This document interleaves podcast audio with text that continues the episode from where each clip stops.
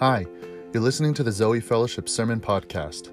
Zoe Fellowship exists to have fellowship with God and with one another and to extend that fellowship to others through the work of Jesus Christ. This week's sermon is from 1 Peter chapter 5 verses 1 through 5 and is preached by Pastor Paul Hong. Due to the outbreak of the COVID 19 virus, Zoe Fellowship Sunday services have moved online until further notice. We hold our Sunday services at 1 p.m.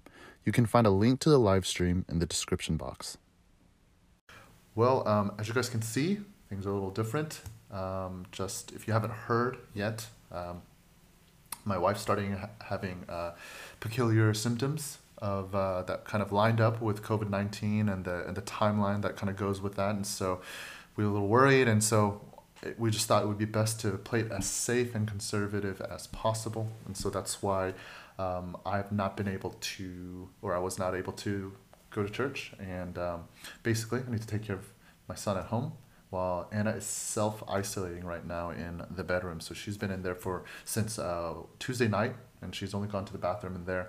Um, she has not held our baby, so please be praying for her. She's it's, it's tough, obviously not being able to hold uh, your own child and um, also being sick. And now she is better, and so we actually don't think she has it. But again, we just want to play it safe. You know, there's no reason to risk it and put other people in danger when really you could just stay in for a few weeks and uh, probably um, you know be better. So that being said, please continue to pray for Anna, pray for Pascal that he won't get sick, pray for myself as well. I'm actually going to be doing this probably you know next maybe next few weeks as well, just because just again to play it as safe as possible. So that being said, if you have your Bibles, turn to First Peter chapter five. Uh, we are going through verses one through five. First Peter chapter five verses one through five. It says this: So I exhort the elders among you as a fellow elder and a witness of the sufferings of Christ, as well as a partaker in the glory that is going to be revealed. Shepherd the flock of God that is among you, exercising oversight, not, not under compulsion, but willingly, as God would have you, not for shameful gain, but eagerly, not domineering over those in your charge, but being examples to the flock. When the chief shepherd appears, you will receive the unfading crown of glory. Likewise, you who are younger, be subject to the elders. Clothe yourselves, all of you, with humility toward one another. For God opposes the proud, but gives grace to the humble. Amen. Well, um, this passage in particular was very convicting for me as I was going, uh, as, as I was preparing for it this week. Um, obviously, as you guys are reading, it has a lot to do with pastoring. Um, and so, as I was reading this, I was evaluating and uh, realizing that I was coming short in a lot of areas. Um, as and you could kind of take this as sort of a maybe I don't know if, if you can call it a confession or if you can call it just taking responsibility for my actions. But I wanted to say that um, I want to say first of all thank you for the patience and the grace that you've shown me and Pastor David uh, in terms of um, you know going through Zoe Fellowship as your pastors. Um, you know, there's been a lot of changes, and we're experimenting um, things like that, and it feels like things are going really slow and we keep hitting walls. Um, but I can only express gratefulness for you guys for sticking with us, um, and we hope that um, with more prayer, with uh, more action, um, and obedience to the Lord, that He would bless us, that we can grow, um, and that Zoe Fellowship could just be a, a blessing to the community around us and, and to the world as well. So, that being said, um, I know I fall short in a lot of ways one of my goals this year, actually, when 2020 began, was to be a better pastor. Um, and it has been challenging thus far, as you can uh, probably imagine. But I hope that you guys will continue to uh, support Zoe Fellowship and uh, the staff at KWMBC um, so that we can uh, continue to do the work that God has laid out before us, um, the work of ministry. So, with that being said, uh, let's jump into the passage because the passage today really is going to talk about sort of the relationship and the interaction between pastors and members of churches. Um, and it kind of will hinge on this main point. The main point is that Jesus is the chief shepherd of the church. Okay, Jesus is the chief shepherd of the church, and I have three uh, subpoints to that um, and each subpoint is addressing different people in the church that have different roles, okay? First of all, pastors shepherd the flock of God. That's subpoint number one. Pastors shepherd the flock of God. The second one is members submit to your pastors. Members submit to your pastors. And then finally, all of you, everyone, clothe yourselves in humility. Another way you could say it, be humble. Okay? So everyone, be humble. Okay? So, pastor, shepherd the flock of God. This is verses 1 through 4. So I exhort the elders among you as, fel- as a fellow elder and a witness of the sufferings of Christ, as well as a partaker in the glory that is going to be revealed. Shepherd the flock of God that is among you, exercising oversight, not under compulsion, but willingly as God would have you, not for shameful gain, but eagerly, not domineering over those in your charge, but being examples to the flock. And when the chief shepherd appears, you will receive the unfading crown of glory. The first thing I want you guys to notice um, in those verses is that uh, Peter is exhorting specifically elders. Now, the word elder is sort of um, uh, emphasizing the office of the church um, called elder. Um, and an elder is the same thing as a pastor. In the Bible, in the New Testament, uh, they, those words are used sort of interchangeably pastor and elder. Uh, pastor sort of uh, emphasizes the function or maybe even the duties that an elder is supposed to do, which is to pastor people, right? To, to shepherd people. And that's the idea. And that's exactly what Peter's saying here that elders are to shepherd the flock of God, right? So, uh, so when I say the word elder, I also mean the word shepherd. I also mean the word uh, pastor. All those words are going to be, be used interchangeably throughout the rest of this sermon. Now, the other thing is, he says this notice that elders is plural, right? So I exhort the elders among you, meaning there are multiple elders in these churches. Um, so remember the context of First Peter. Uh, there are uh, Christians who are scattered across uh, Asia Minor. Uh, they are being persecuted for their faith in Jesus. They are suffering for their faith, their obedience to Christ.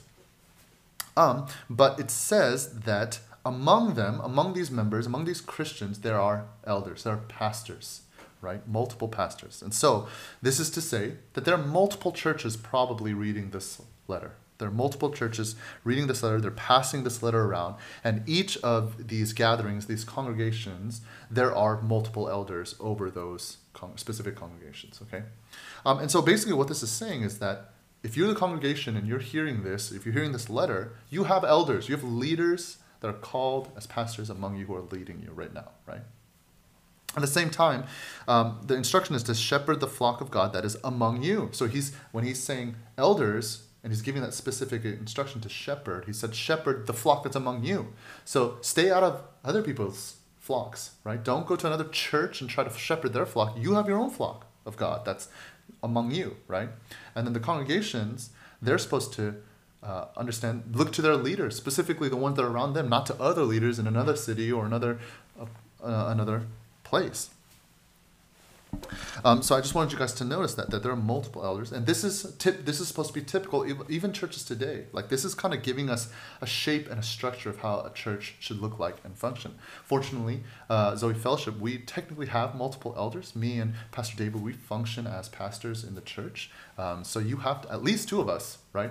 Uh, and obviously, we share staff with uh, the Korean uh, congregation as well. And so you can look to Pastor Lee as the senior pastor of KWBC as a whole. Uh, the structure of our church is a little complicated. We're in a you know immigrant church, um, an Asian American church. A lot of it, functions the way that we do. There's the first generation ministry, and then there's the English ministry or the second generation ministry. And this this is pretty typical, right?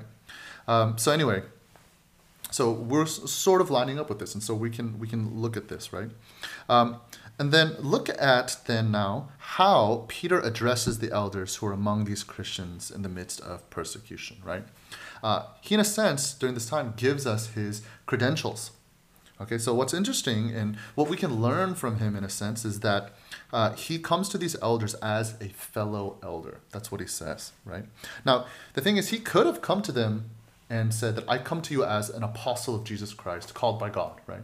And that's how uh, he actually uh, he introduces himself in the letter. If you look at verse one of chapter one, he introduces himself as an apostle. But here, when he's addressing specifically the elders, he comes to them as a fellow elder, a fellow pastor who understands the things that these pastors are going through. They're suffering persecution. They're trying to take care of people who are suffering persecution. And so he understands them. He's trying to show them that he understands them. And he shows that he understands them by saying that as a fellow pastor, I'm also a witness of the sufferings of Christ. Now, we can take this to mean that he is a literal witness of the sufferings of Christ. Like we know he literally followed Jesus around. He was uh, probably witnessed Jesus uh, getting beaten and scorned and mocked, and um, he even betrayed him. He denied him three times, right? Um, and so he knows that Christ suffered. He literally witnessed it. But he's also talking about he's witnessed, witnessed it in the sense that he has also experienced the same sorts of sufferings that Jesus had. So remember in last uh, the last chapter or the last last week when we talked about sharing in the sufferings of Christ, that those who share or are insulted for the name of Christ are blessed, right? And so he is a witness to the sufferings of Christ in the sense that he has shared in them. He understands it. He's been through it. He's been mocked. He's been beaten. He's been scorned for obedience to Christ. So not only has he witnessed it with his eyes, but he's witnessed it with his heart and his mind and his soul, right? He's suffered uh, for Christ. And then he also says, like all of the Christians, that he is a partaker in the glory that is going to be revealed. So this word partaker is actually the same root word that we get for the word fellowship from Zoe fellowship, right? Zoe is life, fellowship uh, is is English for koinonia, which is like a community or you know obviously fellowship. So we're a koinonia of Zoe. We're a life fellowship, a, fellowship of life. Um, but here he's saying he's a partaker of the glory that's going to be revealed, meaning he understands that one day when the glory is revealed, when Jesus returns, which you know obviously we've been talking about for a while now. Um, he is going to partake in it. He's in fellowship with the glory that's going to be revealed, as are we. We will share in the same glory as the apostle Peter. And so, really, what he's doing here is he's kind of coming down to their level. He's an apostle of Christ, he's a witness of his sufferings, and yet he comes down as just a fellow pastor, somebody, just another human being who's gone through the same troubles, who's going through the same things, right? And then, with all that, he finally gives the actual exhortation, which is our first point shepherd the flock of God that is among you. And he uses the imagery of a lowly shepherd. If you didn't know that shepherds were some of the lowest kind of the lowest rung of society, right? Um, and it's a it's a humble occupation to have. And but his instruction is to shepherd them. What does that exactly mean? Well, one of the clarifying instructions that he gives right after that is to exercise oversight. And so that's kind of what shepherds do. That's kind of what shepherding ultimately is, is exercising oversight. And the uh, exercise oversight in the Greek, it's actually just one word. It's not two separate words. It's, it's translated into two separate words because it kind of gives that idea. And exercising oversight is kind of maybe what you think it is, right? It's caring for, it's leading, it's guiding, it's watching over, protecting the sheep, maybe, um, those kinds of things. So they are to shepherds are to exercise oversight. That's how they are to uh, shepherd the flock of God. And then he gets into um, uh, what exercising oversight looks like, right? How do you characterize uh, shepherding and exercising oversight? And he gives um, three sort of you know opposites um, to kind of give us an idea of what a pastor should be like. Uh, first of all, pastors are to exercise oversight willingly and not under compulsion according to God. Okay, so pastors are to exercise oversight willingly and not under compulsion according to God. So they basically what he's saying here is, is that pastors should want to be pastors. They should want to pastor people, to shepherd people, to exercise oversight. And they shouldn't want to uh, uh, do it under compulsion, like they because they have to do it. Oh, nobody else can do it, so I've been have to reluctantly take up this mantle of leadership. That is not what uh, pastors should be doing. Um, basically, um, I, kind of, I, I feel like I've heard some athletes say this, maybe some rappers. I don't remember where I picked this up, but I've heard this. I didn't choose this life, it chose me. Right? I didn't choose this life, it chose me. But in this case, that's not the case, right? That's not what pastors should say, that they didn't choose this life.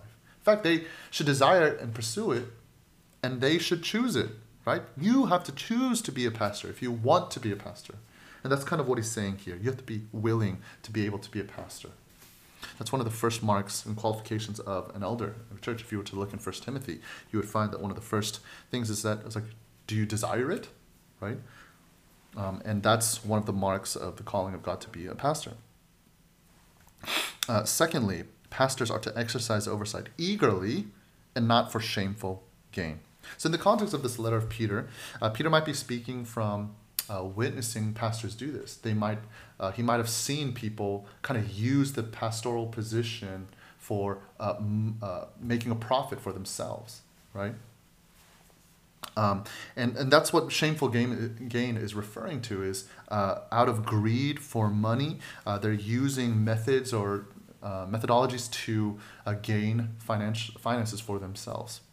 Um, and so he might have seen that. He might have heard it from somebody else. Maybe he's actually just even thinking back to his friend Judas, right? They were learning from Jesus together, and Judas uh, was the guy who apparently took care of the finances of Jesus' ministry. He was the one who carried the money bag. And it tells us in one of the Gospels that he stole from it all the time, right? So he also was a lover of money.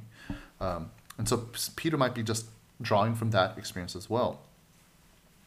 And, um, and, it's something very interesting because I've never thought of being a pastor as something that you uh, profit from. Like maybe it's just me, but um, but we see, though, now that I think about it, we, we see it all the time on television, right? Televangelists who kind of trick people to give them money and they're flying in their own private jets and they have weird color hair and um, they're telling people that God will bless them or heal them if uh, they send in money, things like that. Like, that's not right. That's exactly, that's shameful gain. That's out of greed, out of wanting money and power, they do that. And it's evil, it's satanic. Right? So, the flip side, of course, is that you have to e- you have to be eager to be a pastor, right? Pastors are to exercise oversight eagerly, and so the word stresses enthusiasm, zeal, passion, joy. So if you you could put it this way, okay, what what Peter's saying here in this in this part, the joy all comes from the grind, okay, and not from greedy gain, right? Pastors find joy from the grind of pastoring, not from greedy gain. That's what it means to exercise oversight eagerly and not for shameful gain. And then finally, uh, Peter characterizes the work of pastoring as uh, pastors are to exercise oversight as an example to the flock and not domineer over them. So the temptation is not just shameful gain, but sometimes it's a lust for power, right? So if you think about being in a position of a leader over people, um, then you can see that there's a temptation to uh, influence them in ways that benefits you, right? Um, and so that temptation is very much there, right? You want to use your power and authority to uh, put yourself in a position to gain for yourself and yourself only, not for the kingdom of God. And so Peter, he says, instead of trying to abuse your power for selfish gain, instead, act as an example right? Act as an example to the flock. So the, the flock of God aren't supposed to be servants to the pastor.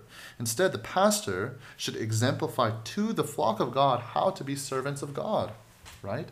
These members of the churches are not meant to be servants of the pastor. They're meant to be servants of God, and the pastor has to be the one who exemplifies that.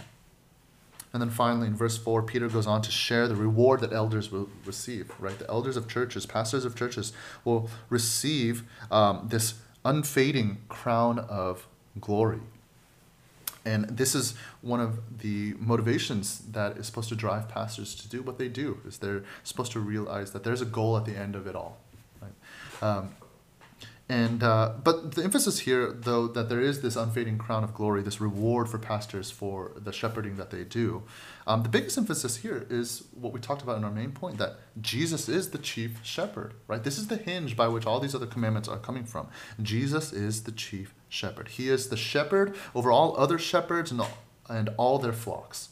Basically, uh, shepherds, pastors are sort of under shepherds to Jesus. Jesus is the chief shepherd, the head of the church Pastors like myself, Pastor David, Pastor Lee are all under shepherds.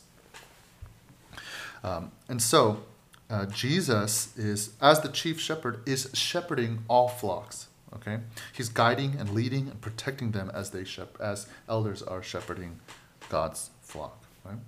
Now, I just kind of want to show this idea of Jesus as the chief shepherd and emphasize that and how he lives up to all the standards that Peter is putting out here, uh, these exhortations to these pastors. He says this. Look at what Jesus says in the Gospel of John. Okay, this is John chapter 10. It says, I am the good shepherd. The good shepherd lays down his life for the sheep. He who is a hired hand and not a shepherd, who does not own the sheep, sees the wolf coming and leaves the sheep and flees.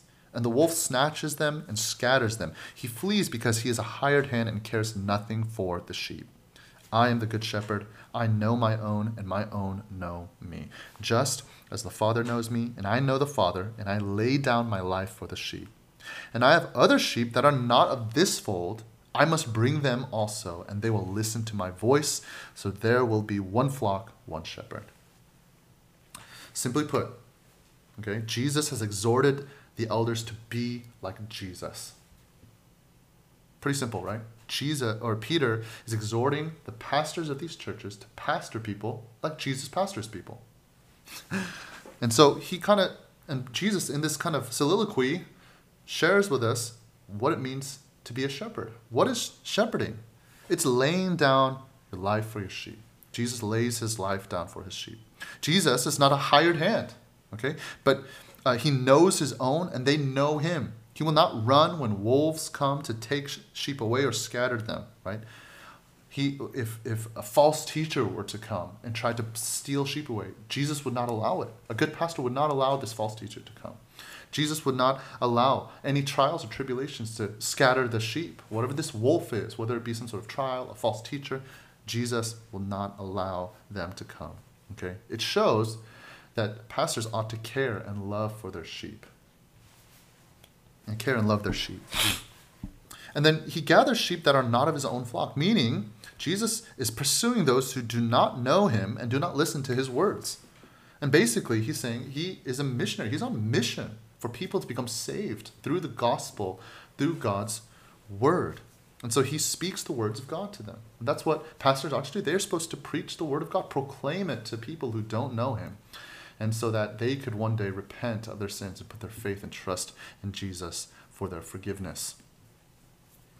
And now look at this Jesus did not act under compulsion, but rather willingly gave up his life uh, for his flock. Jesus did not do his ministry out of shameful gain. In fact, he died a poor homeless teacher, abandoned by his friends and family, forsaken by his Father in heaven, right? There's no earthly gain here to be had. Jesus did not domineer over his people, right? He, he, he was the Son of God. He's, he's God himself, God in the flesh, right?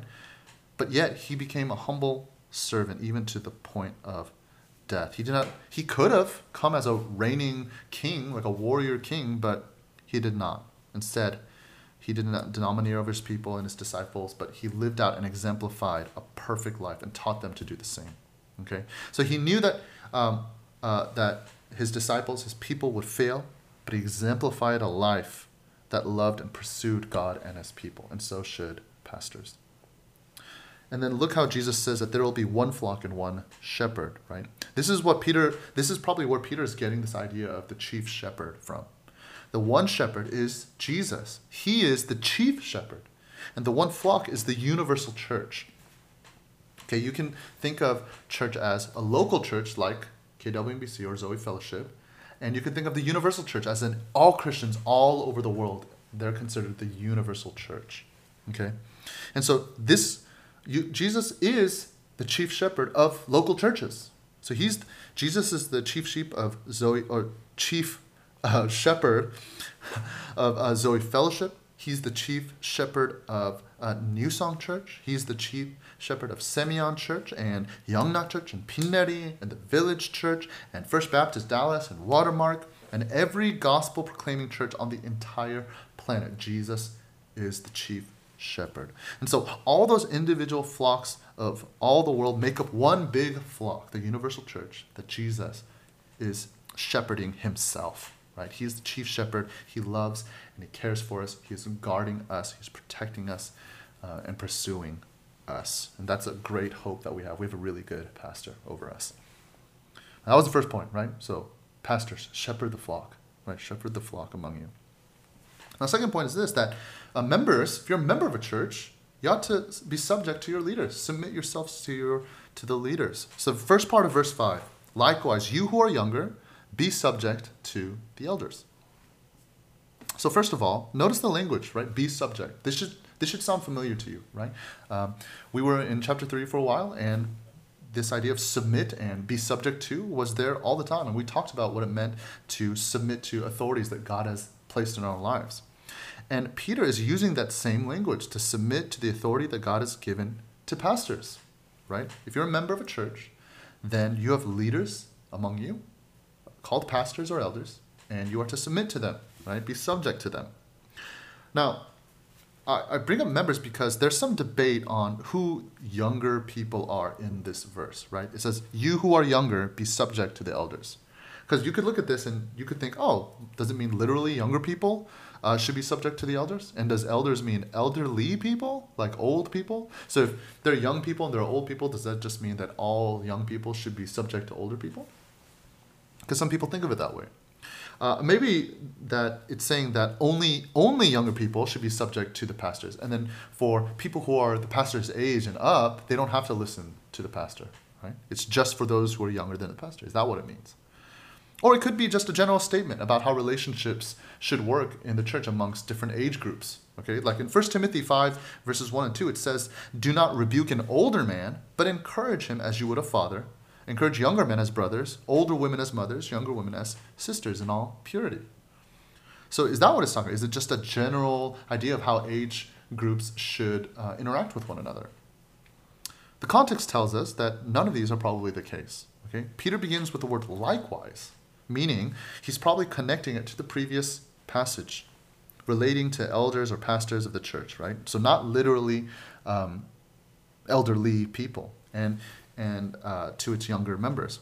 It's possible that older men were typically the elders of churches. They were typically pastors, okay, of churches in that day. And that's why Peter addresses younger people to the elder. But some commentators even suggest that it might be typical that it was the younger people of churches that uh, would uh, demand change if they didn't like something that was going on. So if there was persecution, they were the ones who were up at the front telling us like, "What's going on? Why is there anything happening?" Right? Or sometimes it was maybe that these younger people, it might have been typical that since they have the most energy and the most zeal and things like that, that they're the ones who are at the front line to serve, right, in some way, shape, or form. And basically, uh, it could be something that Peter decided to specifically address when he heard reports of the persecution in that area. But regardless of whatever the case was in that context, it seems to be the case that it was a simple instruction to members of that church, of those churches to submit to their pastors. And that carries over to us today. As members of our churches, we are to submit to our pastors, the elders. Now, like I said before, the idea of be subject or to submit yourselves is uh, familiar because we've talked about it, right? We're talking about how citizens should submit to their governments, how um, uh, wives should submit to their husbands, how uh, servants should submit to their masters, right? And I thought, I realized that we didn't talk about this before, but um, I thought it would be a good time to talk about biblical authority, like specifically, um, and how that really works in the Bible, because it's going to help us understand how pastors and members ought to interact with one another, okay?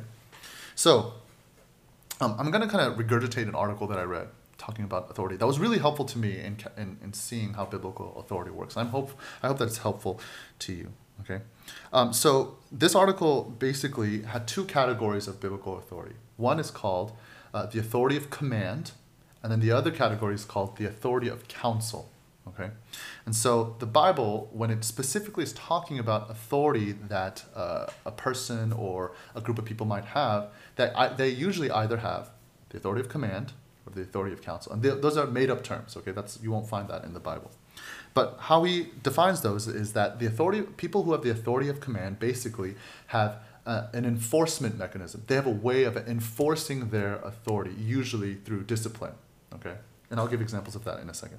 The other one, the authority of counsel, they don't have that. They don't have an enforcement mechanism to enforce their uh, their their commandments and uh, instructions. Okay, so the the examples that were given in the in, in that article were really helpful. So it, the authority of command there were three examples that he gave. The first one was government. Governments have the authority of command because they can enforce their laws, right? They can enforce their laws through what the Bible calls the Bible calls the sword. So in Romans 13, uh, verse 4, you'll, it'll talk about how uh, the government does not bear the sword in vain. The sword is the enforcement mechanism. So basically, think about this. You can get pulled over for uh, speeding. If you kill somebody, you can, um, you can uh, go to jail or suffer capital punishment, right? That's the sword. That's the enforcement mechanism so you don't break the law and that you obey the law. The government has uh, the authority of command then in that case. And then uh, parents, okay, biblically speaking, parents have the authority of command over their children. In Proverbs uh, chapter 13, verse 24, it talks about uh, spare the rod means you hate the child, right? Uh, a love, to discipline a child is to love them. It's basically what it says. Now, obviously, there's what it means by the rod. That can mean anything in this culture, but but the rod is the rod. My mom called it a ruler. Sometimes it was a leg of a chair. Anyway, memories. Um, but parents have the authority of command because they have an enforcement mechanism, the rod, as the Bible uh, indicates. And then finally, the other example, the final example he gave was church members. Church members have an enforcement mechanism called the keys of the kingdom. You can find that in Matthew chapter 16, verse 19, and Matthew chapter 18, verse 17. Okay, it's talking about binding and loosing. And basically, church members have uh, the keys of the kingdom to enforce discipline on one another, on each other. So all members have the same keys of the kingdom. They're able to discipline somebody through excommunication, right? Meaning you're excommunicated from the body. You it's saying that church members can no longer affirm your uh, affirm your confession of faith because you are in unrepentant sin. And so they excommunicate them. So excommunication is the enforcement mechanism that uh, that church members have over one another. But now, the Bible uh, talks about husbands and it talks about pastors, okay, or elders. And it talks about them, and you have to think about okay, does the Bible ever talk about some sort of enforcement mechanism like the rod or the sword or the keys uh, for husbands and for pastors? And the answer is no, right? So there's nowhere in the Bible where it talks about uh, uh, husbands having this enforcement mechanism for their wives to submit to them, to obey them. Um, what you ultimately find is that uh, husbands who want to force their wives to submit to them abuse them, right? They abuse their authority. And that's why it's sin, is because it's not the authority of command. They don't have authority from God to enforce uh, the, the submission that the Bible commands wives to submit to their husbands, right? Um, instead, it says in 1 Peter that the husbands should live with their wives in an understanding way. So that's how they're supposed to do it. How about pastors? Pastors also, they don't, pastors like myself, we don't have an enforcement mechanism to make you guys do anything that uh, we want you to, okay? Uh, we, uh, pastors don't have an enforcement mechanism. mechanism. Uh, church members don't have to do everything that the pastors tell them to. Um, so, with that being said, so husbands and pastors, they have the authority of counsel. So when we're specifically talking about pastors, you might be thinking, okay, I understand. If I if I murder somebody, I can get the death penalty. Okay, the government has uh, that enforcement mechanism. They have the, the sword. Parents have the rod. Church members have the keys. But if pastors don't have anything like that, then why do I have to listen to them? Don't those real consequences kind of put in place um, the reality of the authority that those people have? But if pastors, they don't have like a real consequence if I disobey a pastor or don't submit to a pastor at my church, then, um, then why would I listen to them? Why should I listen to them? That's a great question. Um, well, the reality is that there actually are real consequences. They just don't happen immediately. And the real consequence is this that Jesus will come back one day and judge us. Jesus will judge everybody, the living and the dead. And so there are real consequences. Consequences because the judgment, the final judgment, when Jesus returns in glory, is a real consequence. And so pastors do have a real authority to give actual commands from the Bible because Jesus, the chief shepherd, the, the senior, senior, senior pastor, will come and bring the final judgment one day. Ultimately, you being subject to your pastors is about you being more obedient to Jesus. Now, this isn't to say that your uh, that pastors are equated with Jesus or that they are Jesus. Okay, all pastors, as you know, probably too well because of myself, um, are imperfect. Okay, they make mistakes, they sin. You can ask my wife. Don't ask her. They fall short of expectations. Um, pastors are not Jesus, and you don't have to listen to every single thing they say or tell you to do.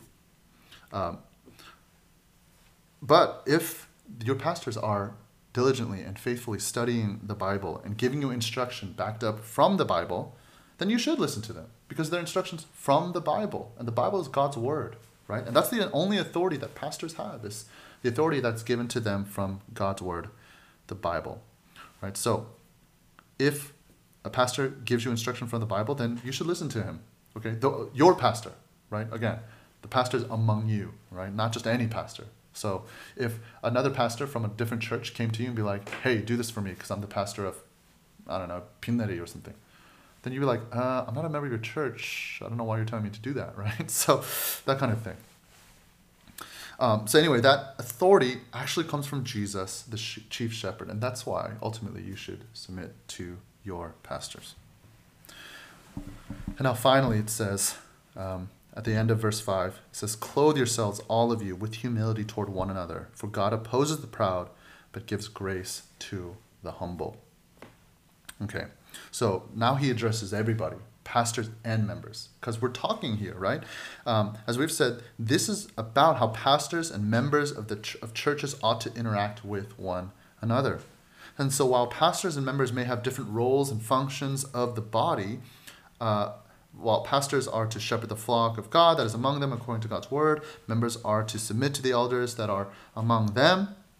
Both of these actions require humility to humble themselves. And so it's why Peter's final exhortation is not just to elders and it's not just to members, but it's to all of you. Right? He quotes Proverbs 3 34 to illustrate the fact that in the Bible, over and over again, since the Old Testament times, God has always sided with those who are humble and meek and lowly, right? Like shepherds are. He has always sided with those people. Rarely do you see him side with people who are conquering and arrogant and, and those kinds of things, unless he has mercy on them. And when you think about that, right, that you have pastors of a church who are humble, you have members of churches who are humble, that are all depending on God, loving one another, clothing themselves in humility. That's quite a vision for ministry, right? Like, what a vision for Zoe Fellowship, something to strive for, that we could be clothed in humility, right? Pastors could humbly lead God's people like a flock of sheep, and that the flock would humbly follow, trusting that they are being led on paths of righteousness to green pastures and still waters where souls can be restored for God's glory and fame.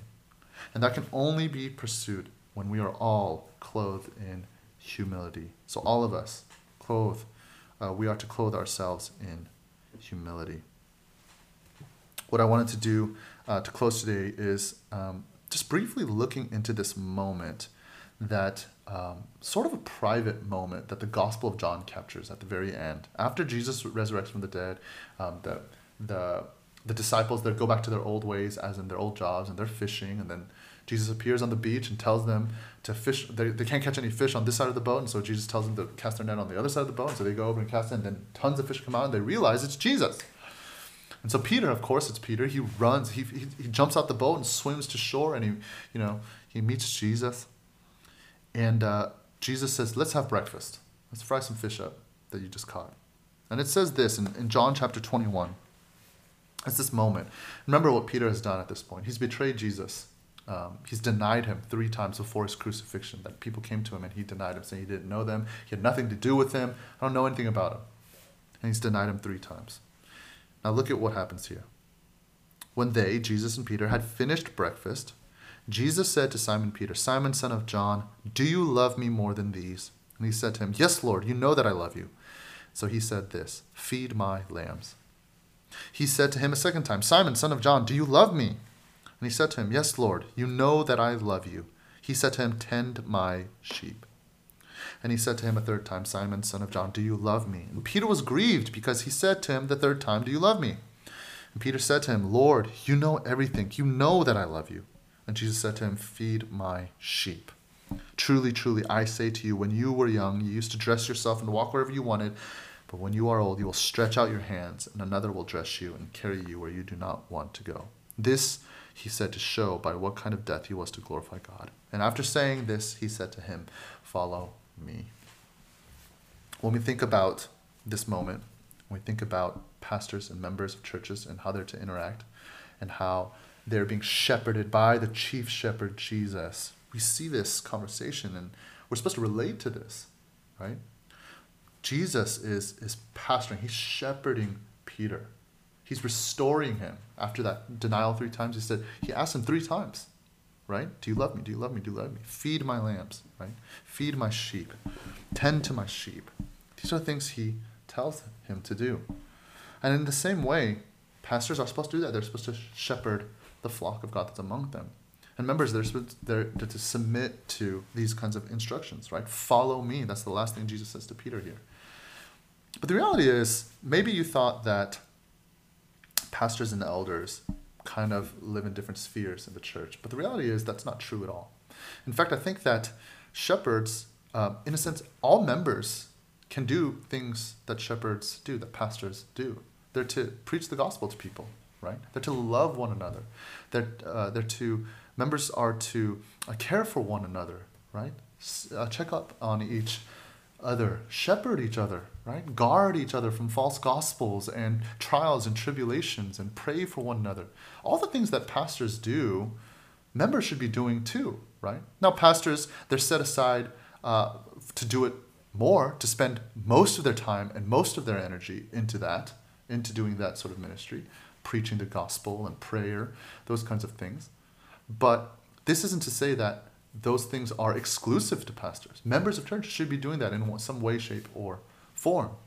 And then on the flip side of that is pastors are members of churches too, right? So on top of the formal Sunday service, preaching, things like that, pastors are to care for care for uh, one another, right? To um, meet each other on the ground. A book I've been reading about um, church elders. Actually, I have it right here. If you guys are interested in this, church elders. Uh, it has such a great chapter called that shepherds sh- uh, should smell like sheep, meaning shepherds are always amongst the sheep, and so it should smell like them. They should be caring for them. They should be among, they should be just distant, like doing something else, right? And so in the same way, pastors should be amongst the people all the time, They're caring for them, doing the same things that good members of churches should do. So with that being said, I, I, I wanted us to look at this moment because we just see Jesus do that so well. Like he tends uh, to Peter's heart restores him in that way, guards him, and then gives him mission, gives him something to do. Feed my sheep, right? Feed my lambs. Take care of them. Follow me. That's ultimately that uh, what we all have to do, right? Is ultimately we want to follow Jesus. And that's why we should look to Jesus as the chief chief shepherd, um, and that we are his flock and we are to follow him faithfully. So with that being said, let me pray for us and we can go.